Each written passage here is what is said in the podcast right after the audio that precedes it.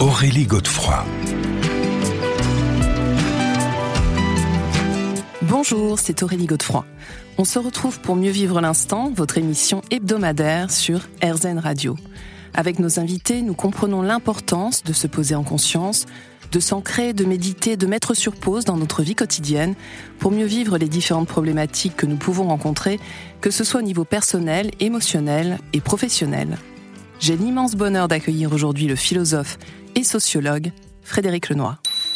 Mieux vivre l'instant, Aurélie Godefroy. RZN Radio, Mieux vivre l'instant, avec donc aujourd'hui Frédéric Lenoir, philosophe et sociologue.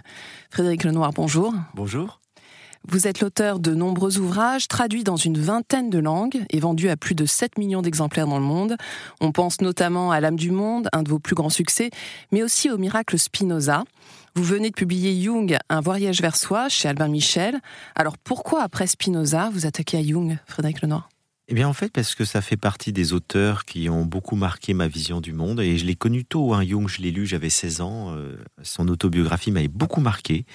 Et comme Spinoza, c'est un auteur difficile à lire. C'est-à-dire, en fait, euh, c'est un auteur qui est un peu hermétique, qui est foisonnant, qui part dans toutes les directions. Et je sais que peu de gens peuvent avoir accès à cette pensée que je trouve absolument euh, remarquable, visionnaire, utile, qui nous aide à vivre. Et j'ai eu à cœur, comme je l'ai fait pour Spinoza, un peu de rendre accessible Jung à un grand public. Mmh. Et pourquoi un voyage vers soi? Vous l'avez dit, c'est un livre assez personnel, mais euh, un voyage vers soi, ça invite vraiment le lecteur aussi à vous accompagner. Oui, parce que euh, Carl Gustav Jung, qui est euh, médecin suisse, psychiatre, un des fondateurs de la psychologie des profondeurs avec Freud, en fait, est un explorateur de l'âme. C'est quelqu'un qui a par des expériences personnelles, par les expériences avec tous ces nombreux patients, il a eu des milliers et des milliers de patients, il a fait une exploration extraordinaire et tout à fait unique de l'âme humaine euh, dans toutes ses dimensions. Euh, et donc, il nous invite à faire un voyage intérieur. Et dans ce voyage intérieur, il y a une dimension spirituelle très profonde, et c'est d'ailleurs une des causes de rupture entre Freud et Jung. C'est que Jung euh, était persuadé par l'expérience qu'il avait fait, qu'il avait observé chez les autres, qu'il y a dans l'être humain toute une dimension spirituelle et que l'être humain, pour s'épanouir, a besoin de l'explorer, a besoin de la vivre. Mm. Alors que pour Freud, c'est une dimension illusoire. Il pensait que la spiritualité, euh, qu'il assimilait à la religion, euh, était euh, une dimension névrotique ou psychotique. Et pour mm. Jung, pas du tout. C'est une dimension fondamentale de l'être humain qui a besoin de donner du sens à sa vie, d'expérimenter une vie spirituelle pour s'accomplir.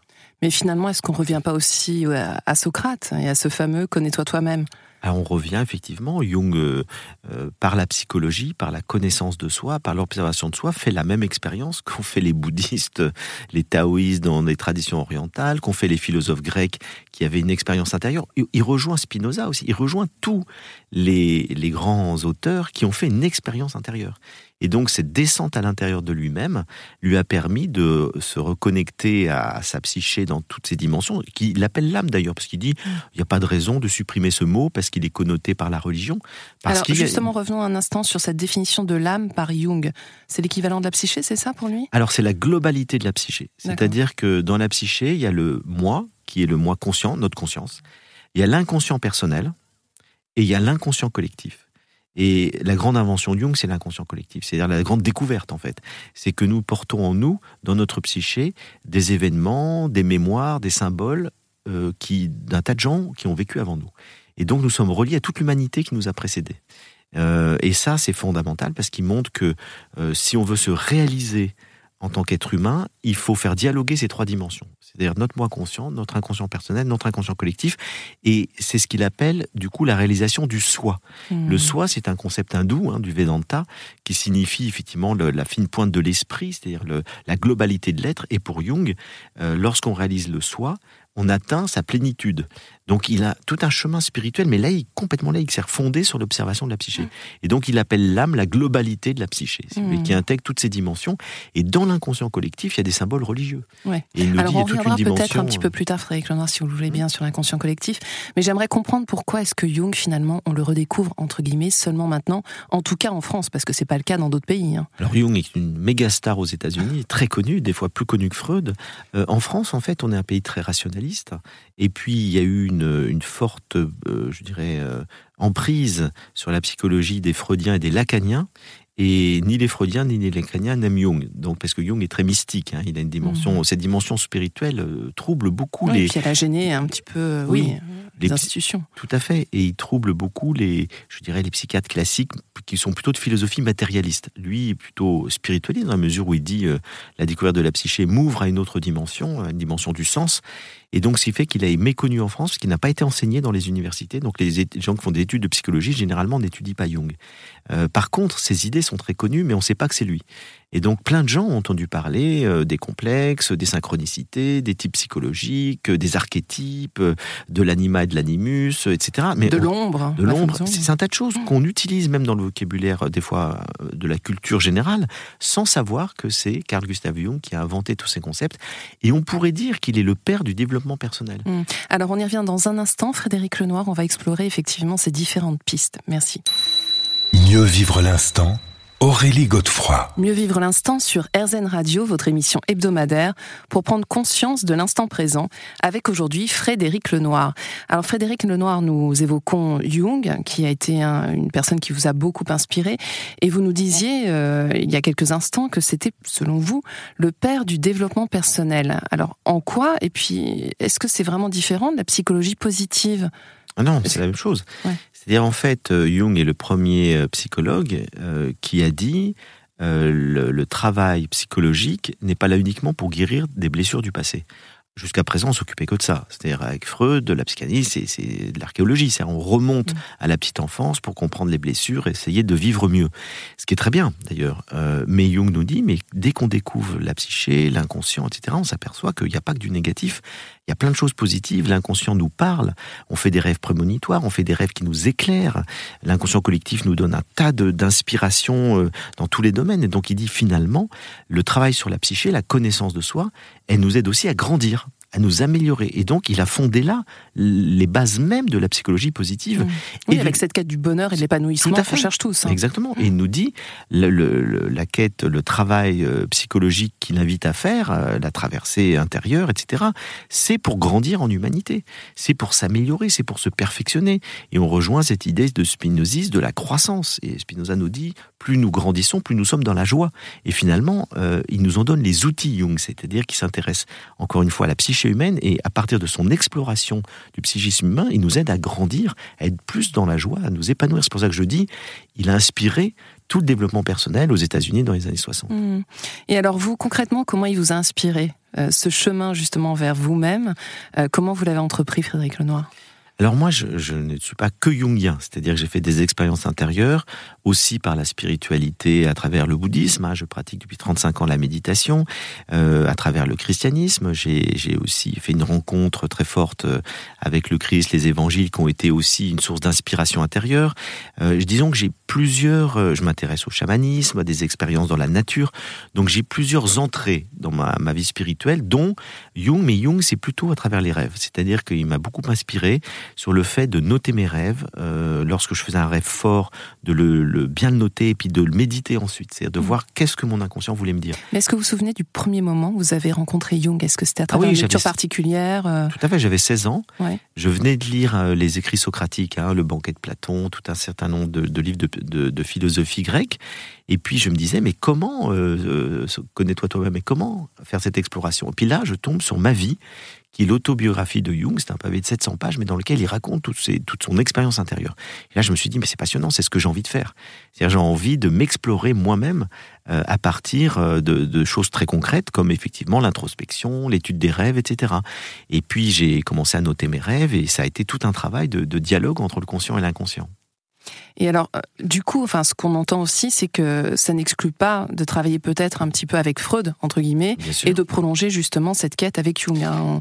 Il faut arrêter de les opposer systématiquement. Je suis tout à fait d'accord avec vous. Moi, j'aime beaucoup Freud aussi, même si je partage pas sa philosophie. Je trouve que euh, Freud est très matérialiste, donc je partage pas sa philosophie. Il ramène tout à la matière, à la sexualité. Mais néanmoins, Freud a posé les bases de la connaissance de l'inconscient personnel. Il a posé les bases des, du refoulement. Il a posé les, tout, tout ce qu'on appelle les lapsus, les actes manqués. C'est mm. Freud qui l'a découvert. Et donc, moi, j'ai cheminé avec les deux parce que j'ai fait une psychanalyse freudienne. Mm. Donc là-dessus, euh, Freud m'a aidé à mieux comprendre mes névroses et Jung m'a aidé plutôt à avancer, à grandir. Et euh, alors revenons sur le personnage de Jung parce que alors sa vie à lui, vous l'avez évoqué, il en parle dans son autobiographie, mais euh, c'est quand même assez particulier dès l'enfance. Il naît dans un contexte familial un peu particulier, assez austère d'ailleurs. Hein. Ben, son père était pasteur protestant, donc avec toute, l'austérité du protestantisme de l'époque, hein, du début du XXe siècle, parce qu'il est né en 1875, il est mort en 1961, donc il a vécu euh, son enfance à la fin du XIXe siècle, euh, et mais en même temps il était à la campagne, et donc euh, dans un petit presbytère de campagne, ça l'a beaucoup aidé. La nature a été pour lui une source d'émerveillement, et ça lui a donné un peu cet amour du monde, alors que chez lui c'était beaucoup plus austère, il avait euh, six oncles qui étaient pasteurs également, donc une famille très ça cléricale. un peu quand même. Hein. Et à 10 ans, il a dit je ne veux plus aller à l'église parce qu'à l'église c'est la mort. C'est quand même une phrase terrible. Et il a coupé complètement avec la religion. Il a retrouvé la religion beaucoup plus tard, à plus de 40 ans, lorsqu'il a commencé à faire des explorations euh, de son âme, hmm. et que là, il a découvert toute la dimension euh, spirituelle intérieure qui lui a permis de comprendre qu'en fait, les êtres humains avaient besoin d'une vie symbolique. Hmm. Alors, on y revient dans un instant, Frédéric Lenoir. Mieux vivre l'instant Aurélie Godefroy. Mieux vivre l'instant sur RZN Radio, votre émission hebdomadaire pour prendre conscience de l'instant présent avec aujourd'hui Frédéric Lenoir. Alors Frédéric Lenoir, vous venez de publier un livre absolument magnifique sur Jung, Un voyage vers soi, c'est chez Albin Michel.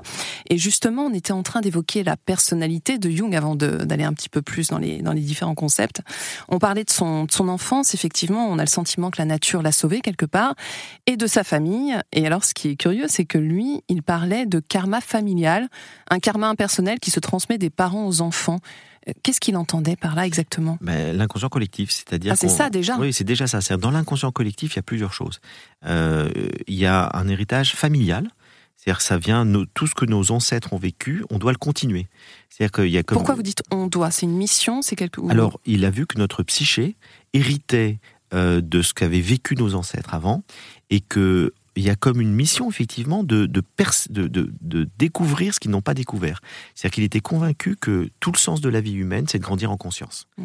Et que ce que nos ancêtres n'ont pas conscientisé, mais qui était des préoccupations pour eux, nous avons à résoudre ce problème. Je vais vous donner un exemple très simple. C'est eu un secret de famille, par exemple, un inceste, puis qui s'est reproduit, etc. Tant qu'il n'y a pas quelqu'un qui va le démasquer, ça continuera dans les lignées suivantes. Oui, mais enfin, on voit ça en psychogénéalogie. On voit, ça en, on, voit, ben, on voit ça en, en psychogénéalogie. Euh, très souvent, euh, des gens qui reproduisent euh, des, phénomènes. L'inceste est très fréquent, c'est pour ça que je, donne cet exemple. Mhm. Et puis, à un moment donné, il y a un enfant qui va le dire qui va dire j'ai subi un inceste et qui va confronter la famille, etc. Et c'est là que ça s'arrêtera. Et donc il nous dit, et souvent on découvre à cette occasion-là que les grands-parents ont déjà vécu ça, que les arrière-grands-parents ont déjà vécu ça, etc. Il y a des secrets de famille comme ça euh, qui se transmettent et les gens subissent au fond les conséquences de l'inconscient familial. Et donc il faut sortir de cet inconscient familial, le rendre conscient. Et Jung nous dit lorsqu'on le rend conscient, les choses s'arrêtent. La mm. conscience fait progresser l'humanité, fait progresser chaque famille, chaque lignée. Donc il y a cet inconscient familial. Et puis il y a un inconscient collectif plus large qui fait qu'on appartient à une culture. Et on doit aussi élever la conscience de notre culture. Et puis il y a l'inconscient universel où on porte tout ce qu'il appelle des archétypes. Les archétypes, ce sont des symboles universels, sont présents dans toute l'humanité, qui fait que par exemple, si un enfant rêve du soleil euh, en Chine, en France, euh, euh, en Afrique, etc., ça représentera toujours le père, par mmh, exemple. Mmh. Alors, on va revenir un petit peu plus en détail sur les différents archétypes, mais j'aimerais qu'on termine un petit peu sur la personnalité de Jung. Alors, c'est curieux parce que j'ai rencontré récemment quelqu'un qui le, qui le connaissait et qui me disait, bah, il n'était pas facile à vivre. Hein. Donc, ah visiblement, il avait une, un, caractère. Un sale caractère. Il était soupolé, il était autoritaire, il avait une grosse personnalité. Euh, moi, je, l'homme n'est pas spécialement sympathique, à part que c'est un génie. Mais la plupart des génies sont rarement sympathiques. En fait, ils ont une personnalité qui peut être effectivement euh, très forte. Avec euh, alors Jung, je dirais que son karma familial, c'est tous ses ancêtres étaient soit médecins, soit pasteurs. Mmh. Et donc, il est finalement, c'était de travailler sur la médecine et la religion. c'est ce qu'il a fait. Mais c'est ce que vous dites, et c'est ça qui est intéressant, c'est qu'en fait, vous le qualifiez de médecin humaniste, ce qui est un peu différent peut-être de ses ancêtres. Alors en tout cas, il a, il a cherché à comprendre les malades. Euh, il s'est mis à leur place. Il est beaucoup. Alors il était très dur parfois, euh, ou avec ses proches, ou avec des inconnus qui, qui étaient puissants, on va dire, c'est-à-dire des collègues, etc. Il pouvait être confrontant, comme il était avec Freud. Hein. Il était très confrontant avec Freud. Mais par contre, euh, avec ses malades, toujours plein de compassion. C'est-à-dire que les témoignages sont unanimes pour dire dès que les gens souffraient, qu'ils étaient en situation de fragilité, il était extrêmement bon. Donc il a eu de la bonté pour les faibles et de la dureté pour les forts. Mhm. Et alors avant de devenir ce médecin humaniste, en fait, il a fait quand même quelque chose de très novateur pour l'époque, et on y reviendra, c'est quand même une thèse sur le spiritisme. C'était pas fréquent, non? Non, alors, euh, enfin, à l'époque, oui. Souvenez-vous de Victor Hugo, hein, euh, qui faisait tourner les tables à Jersey pendant des années. Oui, mais de là à faire une thèse. Oui, mais justement, c'est ça qui est intéressant, c'est que lui, il avait déjà dans sa famille plein de gens qui faisaient du spiritisme. Il faut savoir que son grand-père maternel rentrait régulièrement en lien euh, par le spiritisme avec euh, son épouse qui était décédée. Toutes les semaines, il faisait des séances pour parler, à, ce qui fait que sa nouvelle épouse était jalouse des dialogues qu'il y avait entre l'âme de, Enfin, voilà, c'est une histoire de fou. Il avait sa mère et avait des contacts avec les morts, sa nièce euh, fille d'un autre pasteur, euh, était une médium incroyable. Et donc, il a observé tout ça. Et donc, il a dit, au fond, euh, je veux comprendre ce qui se passe. Parce que, est-ce que c'est vraiment un dialogue avec les morts ou est-ce que c'est une forme d'hystérie? Est-ce que Et lui, ce qu'il a découvert, c'était l'inconscient qui mmh. parlait.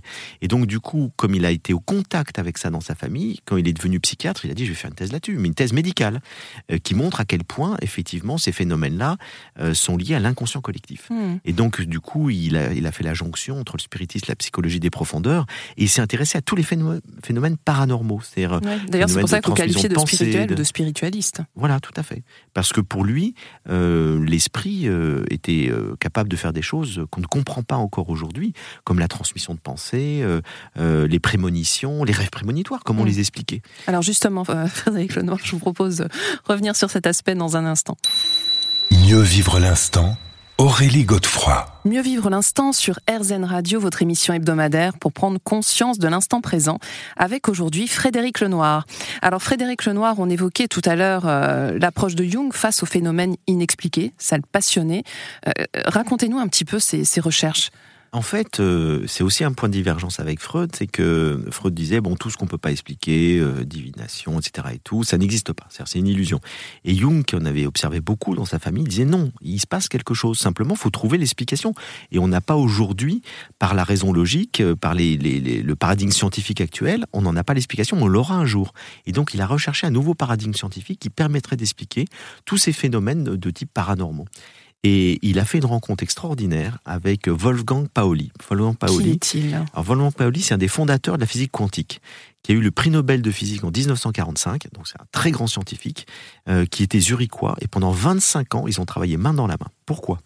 Parce que Jung s'intéressait particulièrement au phénomène qu'il a appelé les synchronicités. Mais on, appelle les heureuses coïncidences. Mais oui, tout le monde en parle de synchronicité. C'est un mot qu'il a inventé pour euh, établir le lien entre un phénomène psychique et un phénomène physique. Alors, je vous donne l'exemple qui a été euh, très connu, c'est que euh, un jour, il fait une séance de thérapie avec une femme qui lui raconte un rêve dans lequel elle a rêvé d'un scarabée doré. Et au moment même où elle parle de ça, il y a un scarabée doré qui rentre par la fenêtre et qui se pose sur le bureau. Donc, quelle, quelle troublante coïncidence. Sauf que ça, ça arrive tout le temps. Et donc, Jung s'est dit, comment peut-il y avoir un lien entre un phénomène physique, le scarabée qui arrive, et psychique, le rêve de cette femme? Et il en parle à Wolfgang Pauli, qui dit, mais moi, je fais la même recherche que vous parce que on a découvert en physique quantique que l'expérimentateur influence l'expérience. C'est-à-dire le psychisme de l'expérimentateur a un impact sur l'expérience physique microscopique qu'on est en train de faire avec les atomes. Et donc, du coup, il dit, j'étudie la synchronicité entre le psychisme et le physique. Et du coup, pendant 25 ans, ils élaboré une théorie qui s'appelle la psychophysique, dans laquelle ils émettent l'hypothèse qu'il existe un réel voilé qu'on ne voit pas, euh, mais qui est un réel, c'est-à-dire c'est la réalité, mais inaccessible à nos cinq sens et à la raison logique, euh, qui est au-delà de l'espace et du temps. Est-ce que, c'est lié à l'intuition? On parle de la même chose Exactement. et que ce réel voilé n'est accessible que par l'inconscient et l'intuition.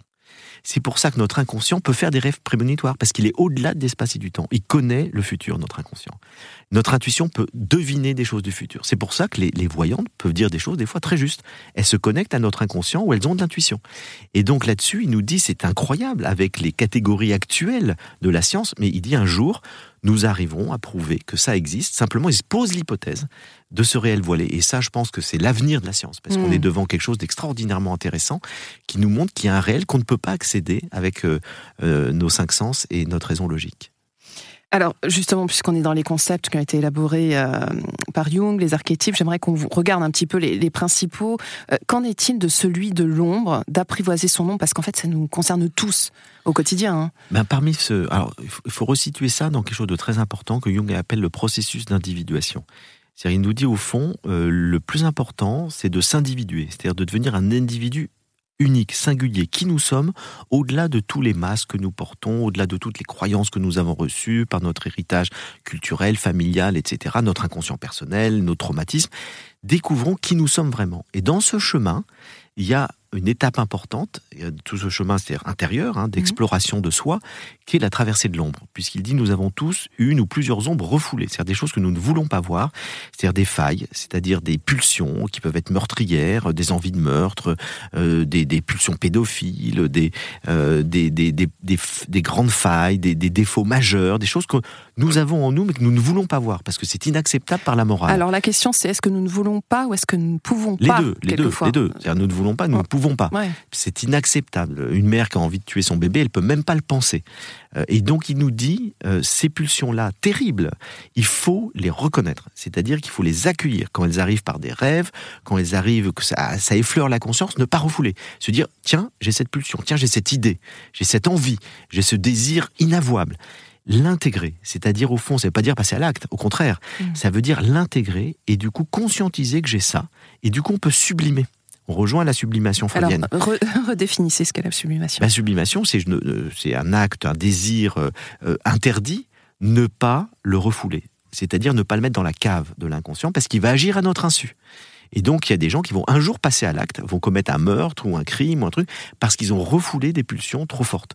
Et donc, simplement intégrer à sa conscience et là, dire, bah, au fond, je décide pour des raisons morales, etc., de ne pas passer à l'acte, mais je conscientise cette pulsion. Hmm, donc on assume. Frédéric Lenoir, on se retrouve dans un instant pour explorer la suite des concepts élaborés par Jung. Mieux vivre l'instant Aurélie Godefroy. Mieux vivre l'instant sur RZN Radio, votre émission hebdomadaire pour prendre conscience de l'instant présent. Et aujourd'hui, j'ai l'immense plaisir d'accueillir Frédéric Lenoir qui nous accompagne pour nous parler de son livre Jung, un voyage vers soi. Alors Frédéric, on a évoqué le concept de synchronicité. Entre autres, j'aimerais maintenant qu'on parle de la persona, de l'animus et de l'anima parce que c'est vraiment des euh, axes majeurs hein, de la pensée de, Jung. Pardon. Non, non, non, non, mais c'est bien parce que Freud a déjà parlé de la bisexualité psychique. Et, je dirais que Jung euh, s'est engouffré là-dedans, il a été un peu plus précis. Il nous dit, en fait, euh, chaque euh, personne masculine possède une dimension féminine qu'il appelle l'anima, et chaque personne féminine possède une dimension masculine qu'il appelle l'animus. Il nous dit souvent, nous n'intégrons pas ces dimensions-là. C'est-à-dire que nous n'assumons pas, à cause du milieu culturel ambiant, que on a, par exemple, pour les hommes, avoir une dimension féminine, c'est mal vu. Enfin, ça l'était surtout à son époque, hein, c'est les mots aujourd'hui. Et donc, c'est mal vu. Et donc, il, nous dit il faut que les hommes reconnaissent leur anima et le vivent pleinement consciemment. Euh, c'est bien que les hommes aient une dimension plus féminine, d'intuition, euh, de sensibilité, d'empathie, etc. Et donc, faut l'intégrer. Sinon, si c'est refoulé, pareil, ça perturbe mmh. psychiquement. Pareil, les femmes peuvent avoir une dimension d'autorité, d'organisation, enfin des dimensions typiquement masculines. Il faut qu'elles le reconnaissent. Donc, intégrer son animus et son anima fait partie du processus d'individuation. Ça fait partie du chemin. Et la persona alors la persona, c'est le, nom euh, grec pour les acteurs qui mettaient un masque. Et donc on voyait les acteurs de théâtre en Grèce, dans les tragédies, bah, ils avaient un masque. On voyait pas leur vrai visage, on voyait leur masque. Et donc il y a le masque du méchant, du gentil, du roi, euh, du, du valet, etc. Et il nous dit au fond, ça n'a pas changé. C'est-à-dire que nous avons tous un rôle social. Nous avons tous un masque social. Donc, il y a le pompier sauveur, euh, il y a l'infirmière bienveillante, euh, il y a le gendarme qui fait peur, etc. Et donc, on s'identifie à son personnage. Et il nous dit, c'est très important d'être conscient que c'est un personnage, parce que sinon, si on finit par trop s'identifier à son personnage, on n'est pas nous-mêmes. Et il y a des troubles psychiques qui viennent du fait que les gens ne sont pas leur personnage, mais ils doivent socialement montrer tel visage. Euh, c'est tous les gens qui doivent montrer qu'ils réussissent, qu'ils sont forts, etc., alors qu'ils ont aussi des échecs, des doutes. Donc, il nous dit, il faut savoir quitter son, sa persona dans sa vie personnelle mm. pour ne pas s'identifier à ce personnage qui finit des fois par nous perturber ou, ou nous écraser. Oui, bien sûr. Alors, ce qu'on entend quand on vous entend parler de l'animus, de l'animal, de la persona, de la part d'ombre, c'est qu'en fait, il faut arriver un petit peu à prendre de la distance par rapport à ça, par rapport à ces carcans, peut-être qu'on a reçu par rapport à l'éducation, à la société et tout. Mais ma question, en fait, elle est très concrète. C'est comment faire? Vous avez évoqué les rêves. Est-ce qu'il y a d'autres choses pour qu'on s'y mette, qu'on mette les mains dans la boue? Parce qu'en fait, c'est du boulot quand même. Oui, ah bah, il dit c'est le chemin d'une vie. Hein. Le processus d'individuation, d'ailleurs, il nous dit quelque chose de très intéressant. Ça, commence rarement jeune. Parce que jeune, on est euh, le nez dans le guidon, on fait des études. Et puis on essaye de plaire aussi. On essaye de plaire, on est dans le social, on est dans la séduction, on se marie, etc. Puis il dit vers 35-40 ans, à mi-vie, on commence à se poser des questions très profondes. C'est qui je suis vraiment? Est-ce que j'ai fait les bons choix de vie euh, sur le plan affectif, sur le plan professionnel? Est-ce que je m'épanouis dans ma vie? Parce qu'on commence à penser à la mort. C'est-à-dire qu'on se dit, bah, j'ai maintenant la deuxième partie de ma vie euh, va vers quelque chose qui est une finitude. Et donc, du coup, on se pose les questions qu'il appelle le processus d'individuation et il nous dit, bah, c'est le moment de faire ce travail d'introspection. Donc, ça commence par s'observer, s'analyser, essayer de comprendre euh, ce qui me plaît vraiment, ce qui me met dans la joie, ce qui me met dans la tristesse, ce qui me correspond et ça, on commence à avoir l'expérience. À 40 ans, on, a beaucoup plus d'expérience qu'à 20 ans pour savoir ce qui est bon pour nous et ce qui n'est pas bon pour nous. Donc tenons compte de cette expérience pour faire des bons choix. Et puis après, il met en, place des techniques, effectivement. Donc il y a les rêves, mais il y a aussi ce qu'il appelle l'imagination active, par exemple. C'est quoi?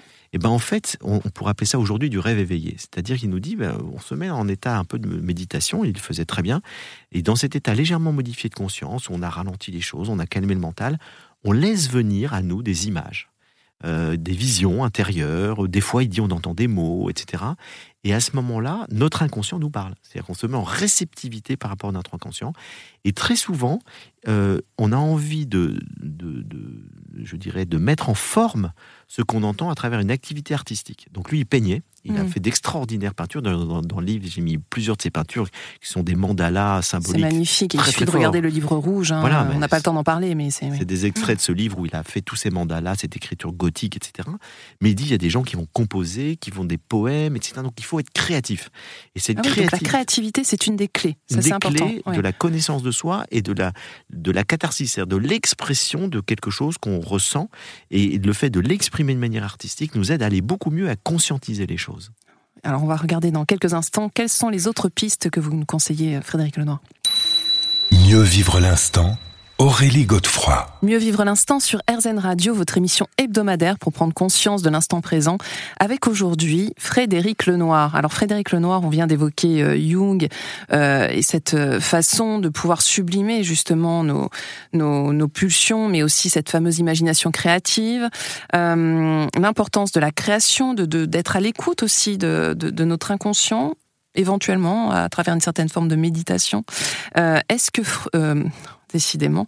Est-ce que Jung lui-même méditait? Est-ce qu'il avait, euh, parce qu'il est connu pour son approche du sacré, alors est-ce qu'il avait une vraie pratique? Oui, tout à fait. Alors, Jung, lorsqu'il a rompu avec Freud en 1913, il a fait une dépression parce qu'ils avaient été pendant sept ans extrêmement proches, et puis la rupture l'a isolé, parce que finalement, il était en désaccord avec Freud sur beaucoup de choses, mais euh, il s'est retrouvé assez seul. Il y a eu la guerre de 14-18 qui mm. était dramatique, donc il a été dans une très grande solitude, et il en a profité pour faire une exploration très profonde de sa psyché, euh, écouter ses rêves, faire ses exercices d'imagination active, et à travers euh, cette dimension-là, il a découvert que à l'intérieur de lui, il rencontrait quelque chose qu'il a appelé le numineux, c'est-à-dire quelque chose qui l'a bouleversé.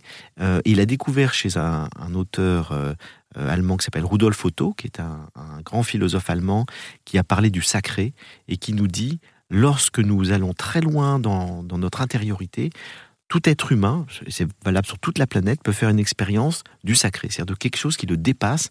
Euh, il a appelé ça le numinosum, c'est-à-dire le, le, numineux, c'est-à-dire qui nous bouleverse. Et c'est l'origine de toutes les expériences mystiques de l'humanité. Et pour cela, est-ce qu'il faut être seul? C'est une expérience en solitaire ou pas? C'est une expérience qui se passe le plus souvent en solitaire parce qu'il faut aller très loin à l'intérieur de soi. Mais c'est l'expérience de lumière que font les bouddhistes dans la méditation profonde. C'est l'expérience que font les chamans lorsqu'ils sont en contact avec la nature et qui se sentent ne plus faire qu'un avec le monde. Et ça, il n'y a pas besoin d'être chaman. Hein. Euh, même un philosophe athée rationaliste aujourd'hui, comme André Comte-Sponville, nous dit que lui, il a fait des expériences mystiques où il était dans la nature et il avait un sentiment de plus faire qu'un avec le tout. Il vit une, expérience d'unité, d'amour absolu, etc. C'est ce que Otto appelle le numineux. C'est-à-dire, on rentre en contact avec cette dimension sacrée, d'absolu de l'existence. Et Jung en a fait l'expérience. Et nous dit, au fond, nous possédons tous une âme religieuse, c'est-à-dire euh, une dimension de notre être qui est capable de vivre cette expérience euh, spirituelle fondamentale qui est à l'origine de toutes les religions.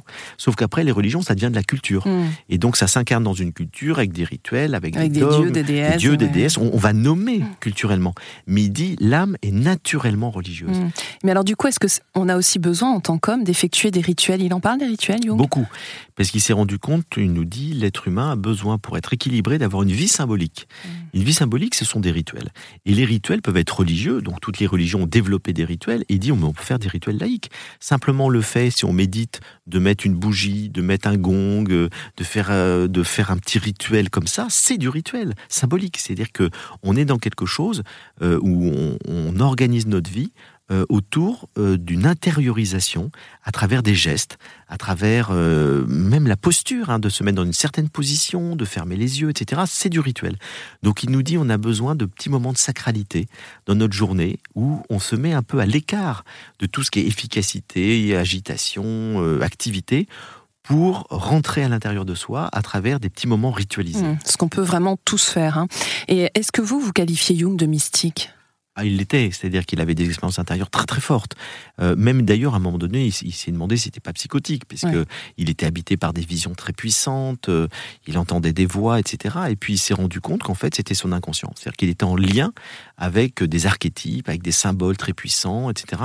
Et donc, il a compris que il était euh, traversé par des, des, des voilà des choses qui, le, qui venaient de, toutes les générations qui l'ont précédé, de la mythologie, etc. Et c'est là qu'il a écrit son fameux livre rouge c'est-à-dire qu'il a écrit un livre avec toutes ses visions, tout ce qu'il entendait, tout ce qu'il voyait, et en même temps, il a fait des dessins symboliques qui l'ont aidé à, traverser tout ça. Et ce livre rouge existe. Hein. c'est un, énorme, sublime, c'est un livre magnifique mm. dont, encore une fois dans le livre je mets quelques reproductions et je raconte toute l'histoire de ce livre rouge. Ça l'a accompagné pendant 15 ans et, ça a été effectivement l'expression de tout son voyage intérieur qu'il a fait pendant toutes ces années de, qui ont suivi la rupture avec Freud. Et après, c'est complètement reconstruit à partir de ça et il a donné euh, l'essentiel de ses concepts sont partis de ça, de ses expériences intérieures. Il a dit Je n'ai fait ensuite que dire par écrit dans toute son œuvre, quand il a inventé toutes ces théories de processus d'individuation, animalisme, tout ce que j'ai vécu pendant ces années d'intériorisation. Mmh. Alors, juste quand même, pour, avant de finir cette partie, euh, c'est vrai que vous nous expliquiez que c'était un des pères du développement personnel, donc a priori, euh, aller vers le bonheur, vers l'accomplissement de soi-même. Et en même temps, on l'a vu, c'est quelqu'un qui a vécu une dépression et qui n'avait pas l'air très heureux, je me trompe? Ah, Si, si, si, Jung, c'est un grand vivant il croquait la vie à pleines dents. Hein. Donc on lui reprochait d'ailleurs parce qu'il aimait les femmes. Hein. Il a eu, il était polygame, il avait plusieurs euh, femmes en même temps qui se connaissaient, qui se côtoyaient. Enfin c'est toute une histoire. Et puis c'était quelqu'un de joyeux qui avait beaucoup d'humour. Donc Jung c'est un grand vivant. C'est pas quelqu'un de déprimé du tout, mais mais peut-être une personnalité un peu brutale, un peu forte, un peu tourmentée. Voilà. Mais tourmenté, je dirais pas angoissé.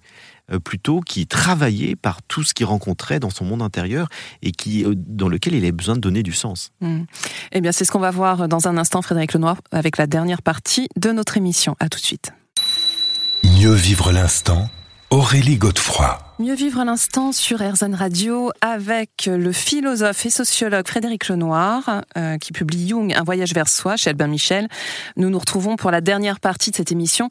Et c'est vrai que Frédéric, euh, la question que je me suis posée en préparant euh, cet entretien, c'est qu'est-ce que Jung penserait de ce qu'on vit aujourd'hui? Bah, il l'avait très bien anticipé. C'est-à-dire? Bah, Il nous avait dit au fond, d'ailleurs, je, cite cette phrase, il nous dit euh, les, ce, qui est dangereux pour euh, l'homme, ce n'est pas les, les maladies, ce n'est pas les tremblements de terre, euh, c'est simplement les maladies psychiques, les virus mmh. psychiques. D'ailleurs, il parle. Il dit c'est parce que on se contamine avec des peurs, avec des colères, etc. Ce sont de ces émotions collectives qui peuvent nous entraîner à notre perte. Donc seul l'homme est un vrai danger pour l'homme. et donc je crois qu'il est très bien anticipé tout, tout, tout, tout, ce que nous vivons et tout ce que nous avons vécu à travers les tragédies de la Deuxième Guerre mondiale et puis tout ce que nous vivons aujourd'hui dans les peurs collectives. Hein. Dès qu'un virus arrive, regardez à quel point les gens sont dans des colères, dans des peurs, dans des. On part très très vite là-dedans, et c'est ça le vrai danger en fait. Et donc il nous dit, faut, faut maîtriser notre esprit, il faut maîtriser nos émotions, faut, faut pas partir dans ces dans ces émotions qui peuvent être très dangereuses au niveau collectif. Et puis il nous dit aussi, un des drames de l'être humain, c'est de se couper de la nature. Oui. Se couper de la nature, du passé, et de son intériorité, c'est ce que vous dites. Hein tout à fait. Vous avez bien lu ma conclusion. Effectivement. Et donc, se couper du passé, il dit, euh, on est totalement projeté dans l'avenir et on imagine que tout sera mieux demain, alors que nous avons absolument besoin d'avoir un pied euh, vers l'avenir, mais un pied vers le passé pour euh, tenir compte des expériences du passé, écouter la sagesse des anciens, etc. Donc, se, se réancrer aussi par rapport à une histoire. La deuxième chose, c'est effectivement la nature, c'est-à-dire qu'on a besoin de vivre avec les cycles de la nature, de pas être que dans des villes où on rencontre jamais euh, finalement les animaux, euh, euh, voir les herbes, les arbres grandir, voir les saisons, etc. Ça nous fait C'est nécessaire à notre épanouissement. Et on l'a vu avec le premier confinement, il y a pas mm. mal de gens qui ont redécouvert ça, qui quittent les villes pour aller vivre à la campagne. Et je trouve ça très sain. Moi, je le fais depuis 30 ans. Je passe pas plus de deux mois par an dans, à Paris. Et puis la dernière chose, c'est effectivement, il dit le drame de l'Occident moderne, c'est de s'être entièrement projeté dans l'action. Et donc, on transforme le monde, on est dans l'action, il faut agir, etc. Mais on a coupé notre intériorité. Ça se fait au détriment du regard intérieur. Euh, alors, il dit, il faut absolument rééquilibrer ce lien entre action et contemplation, mm. entre euh, transformer le monde et se transformer soi-même. Mm. Puisque si nous transformons le monde sans nous transformer nous-mêmes, nous allons à la catastrophe. C'est ce qu'on voit aujourd'hui. Ce que disait déjà Rabelais, hein. science sans conscience n'est que ruine de l'âme. Hmm. Et c'est aussi euh, savoir trouver un sens à sa vie, ce qui n'est pas toujours facile parce qu'en fait c'est une question aussi de définition de priorité. Alors le sens a deux, deux, sens. allez-y. Ça veut dire direction et signification. Alors direction, oui, direction c'est qu'est-ce qui est prioritaire pour nous? C'est-à-dire faut faire des choix, qu'est-ce qui est le plus important? Et, du coup, on met en œuvre les moyens pour atteindre un objectif, une fin, et c'est déjà apprendre à choisir, à renoncer pour construire quelque chose. Puis la deuxième chose, c'est signification. Et là, c'est beaucoup plus profond. C'est quelle signification on donne à notre existence? Pourquoi on vit sur Terre? Euh, Et là, beaucoup de gens arrivent à, répondre à ces questions parce qu'elle est difficile. Euh, Jung, lui, en donne une définition. Il dit on est sur Terre pour grandir en conscience c'est-à-dire pour avoir toujours plus de conscience, mettre à jour notre inconscient et aller vers plus de conscience. Et, en allant vers plus de conscience, on est plus lucide, on est plus responsable, on est plus moral, etc. Parce qu'on met à jour notre inconscient. Et donc, et ça se fait beaucoup à travers les polarités. C'est une chose dont on n'a pas parlé qui est extrêmement important. C'est qu'il nous dit au fond, la conscience grandit à travers les contraires. C'est parce qu'il y a le mal qu'on comprend le bien. Hmm. C'est parce qu'on est malheureux qu'on comprend ce que c'est que le bonheur. C'est parce qu'il y a le noir qu'on apprécie la lumière.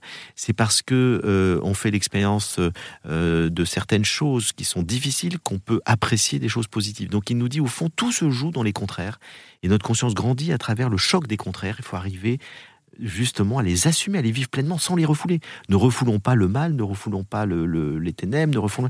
Tout ça fait partie de l'existence et comme le masculin et le féminin, tout s'équilibre. Et c'est à travers la, je dirais, l'expérience des contraires que nous pouvons les unifier à un niveau supérieur et grandir en conscience. Et mm. c'est le sens de la vie humaine pour Jung. Mm-hmm. Mais en fait, c'est un travail du quotidien, parce qu'en fait, euh, bon, là, Jung, vous venez nous livrer sa vision du sens de la vie, c'est très ambitieux. Mais au quotidien, comment est-ce qu'on peut faire? Ça passe éventuellement par la méditation et justement l'accueil de l'instant présent. C'est le nom de notre émission, rappelons-le. C'est un des chemins importants puisque il nous dit tout passe par euh, l'intériorité et donc la connaissance de soi. Et pour ça, il faut savoir faire le silence intérieur tant qu'on est dans le mental, qui s'agite, les pensées, etc., on ne fera jamais d'introspection. Il faut simplement déjà apprendre effectivement à faire ce silence intérieur. Et la méditation est un moyen, euh, une technique qui est formidable pour ça, parce qu'elle nous permet d'apprendre le calme mental. Et c'est le point de départ de tout le travail qu'on mhm. peut ensuite faire sur soi. Très bien. Merci infiniment Frédéric Lenoir d'avoir été avec nous aujourd'hui. Je rappelle votre livre Jung, un voyage vers soi chez Albin Michel. Euh, d'ailleurs avec une euh, très belle couverture où il y a un petit scarabée si je ne me trompe pas. Et eh oui, c'est le scarabée de la synchronicité. c'est ça, on y revient. On se retrouve quant à nous la semaine prochaine à la même heure et bien sûr sur RZN. Je vous rappelle que vous pourrez réécouter cette émission sur rzn.fr. Je vous souhaite une très belle et douce journée.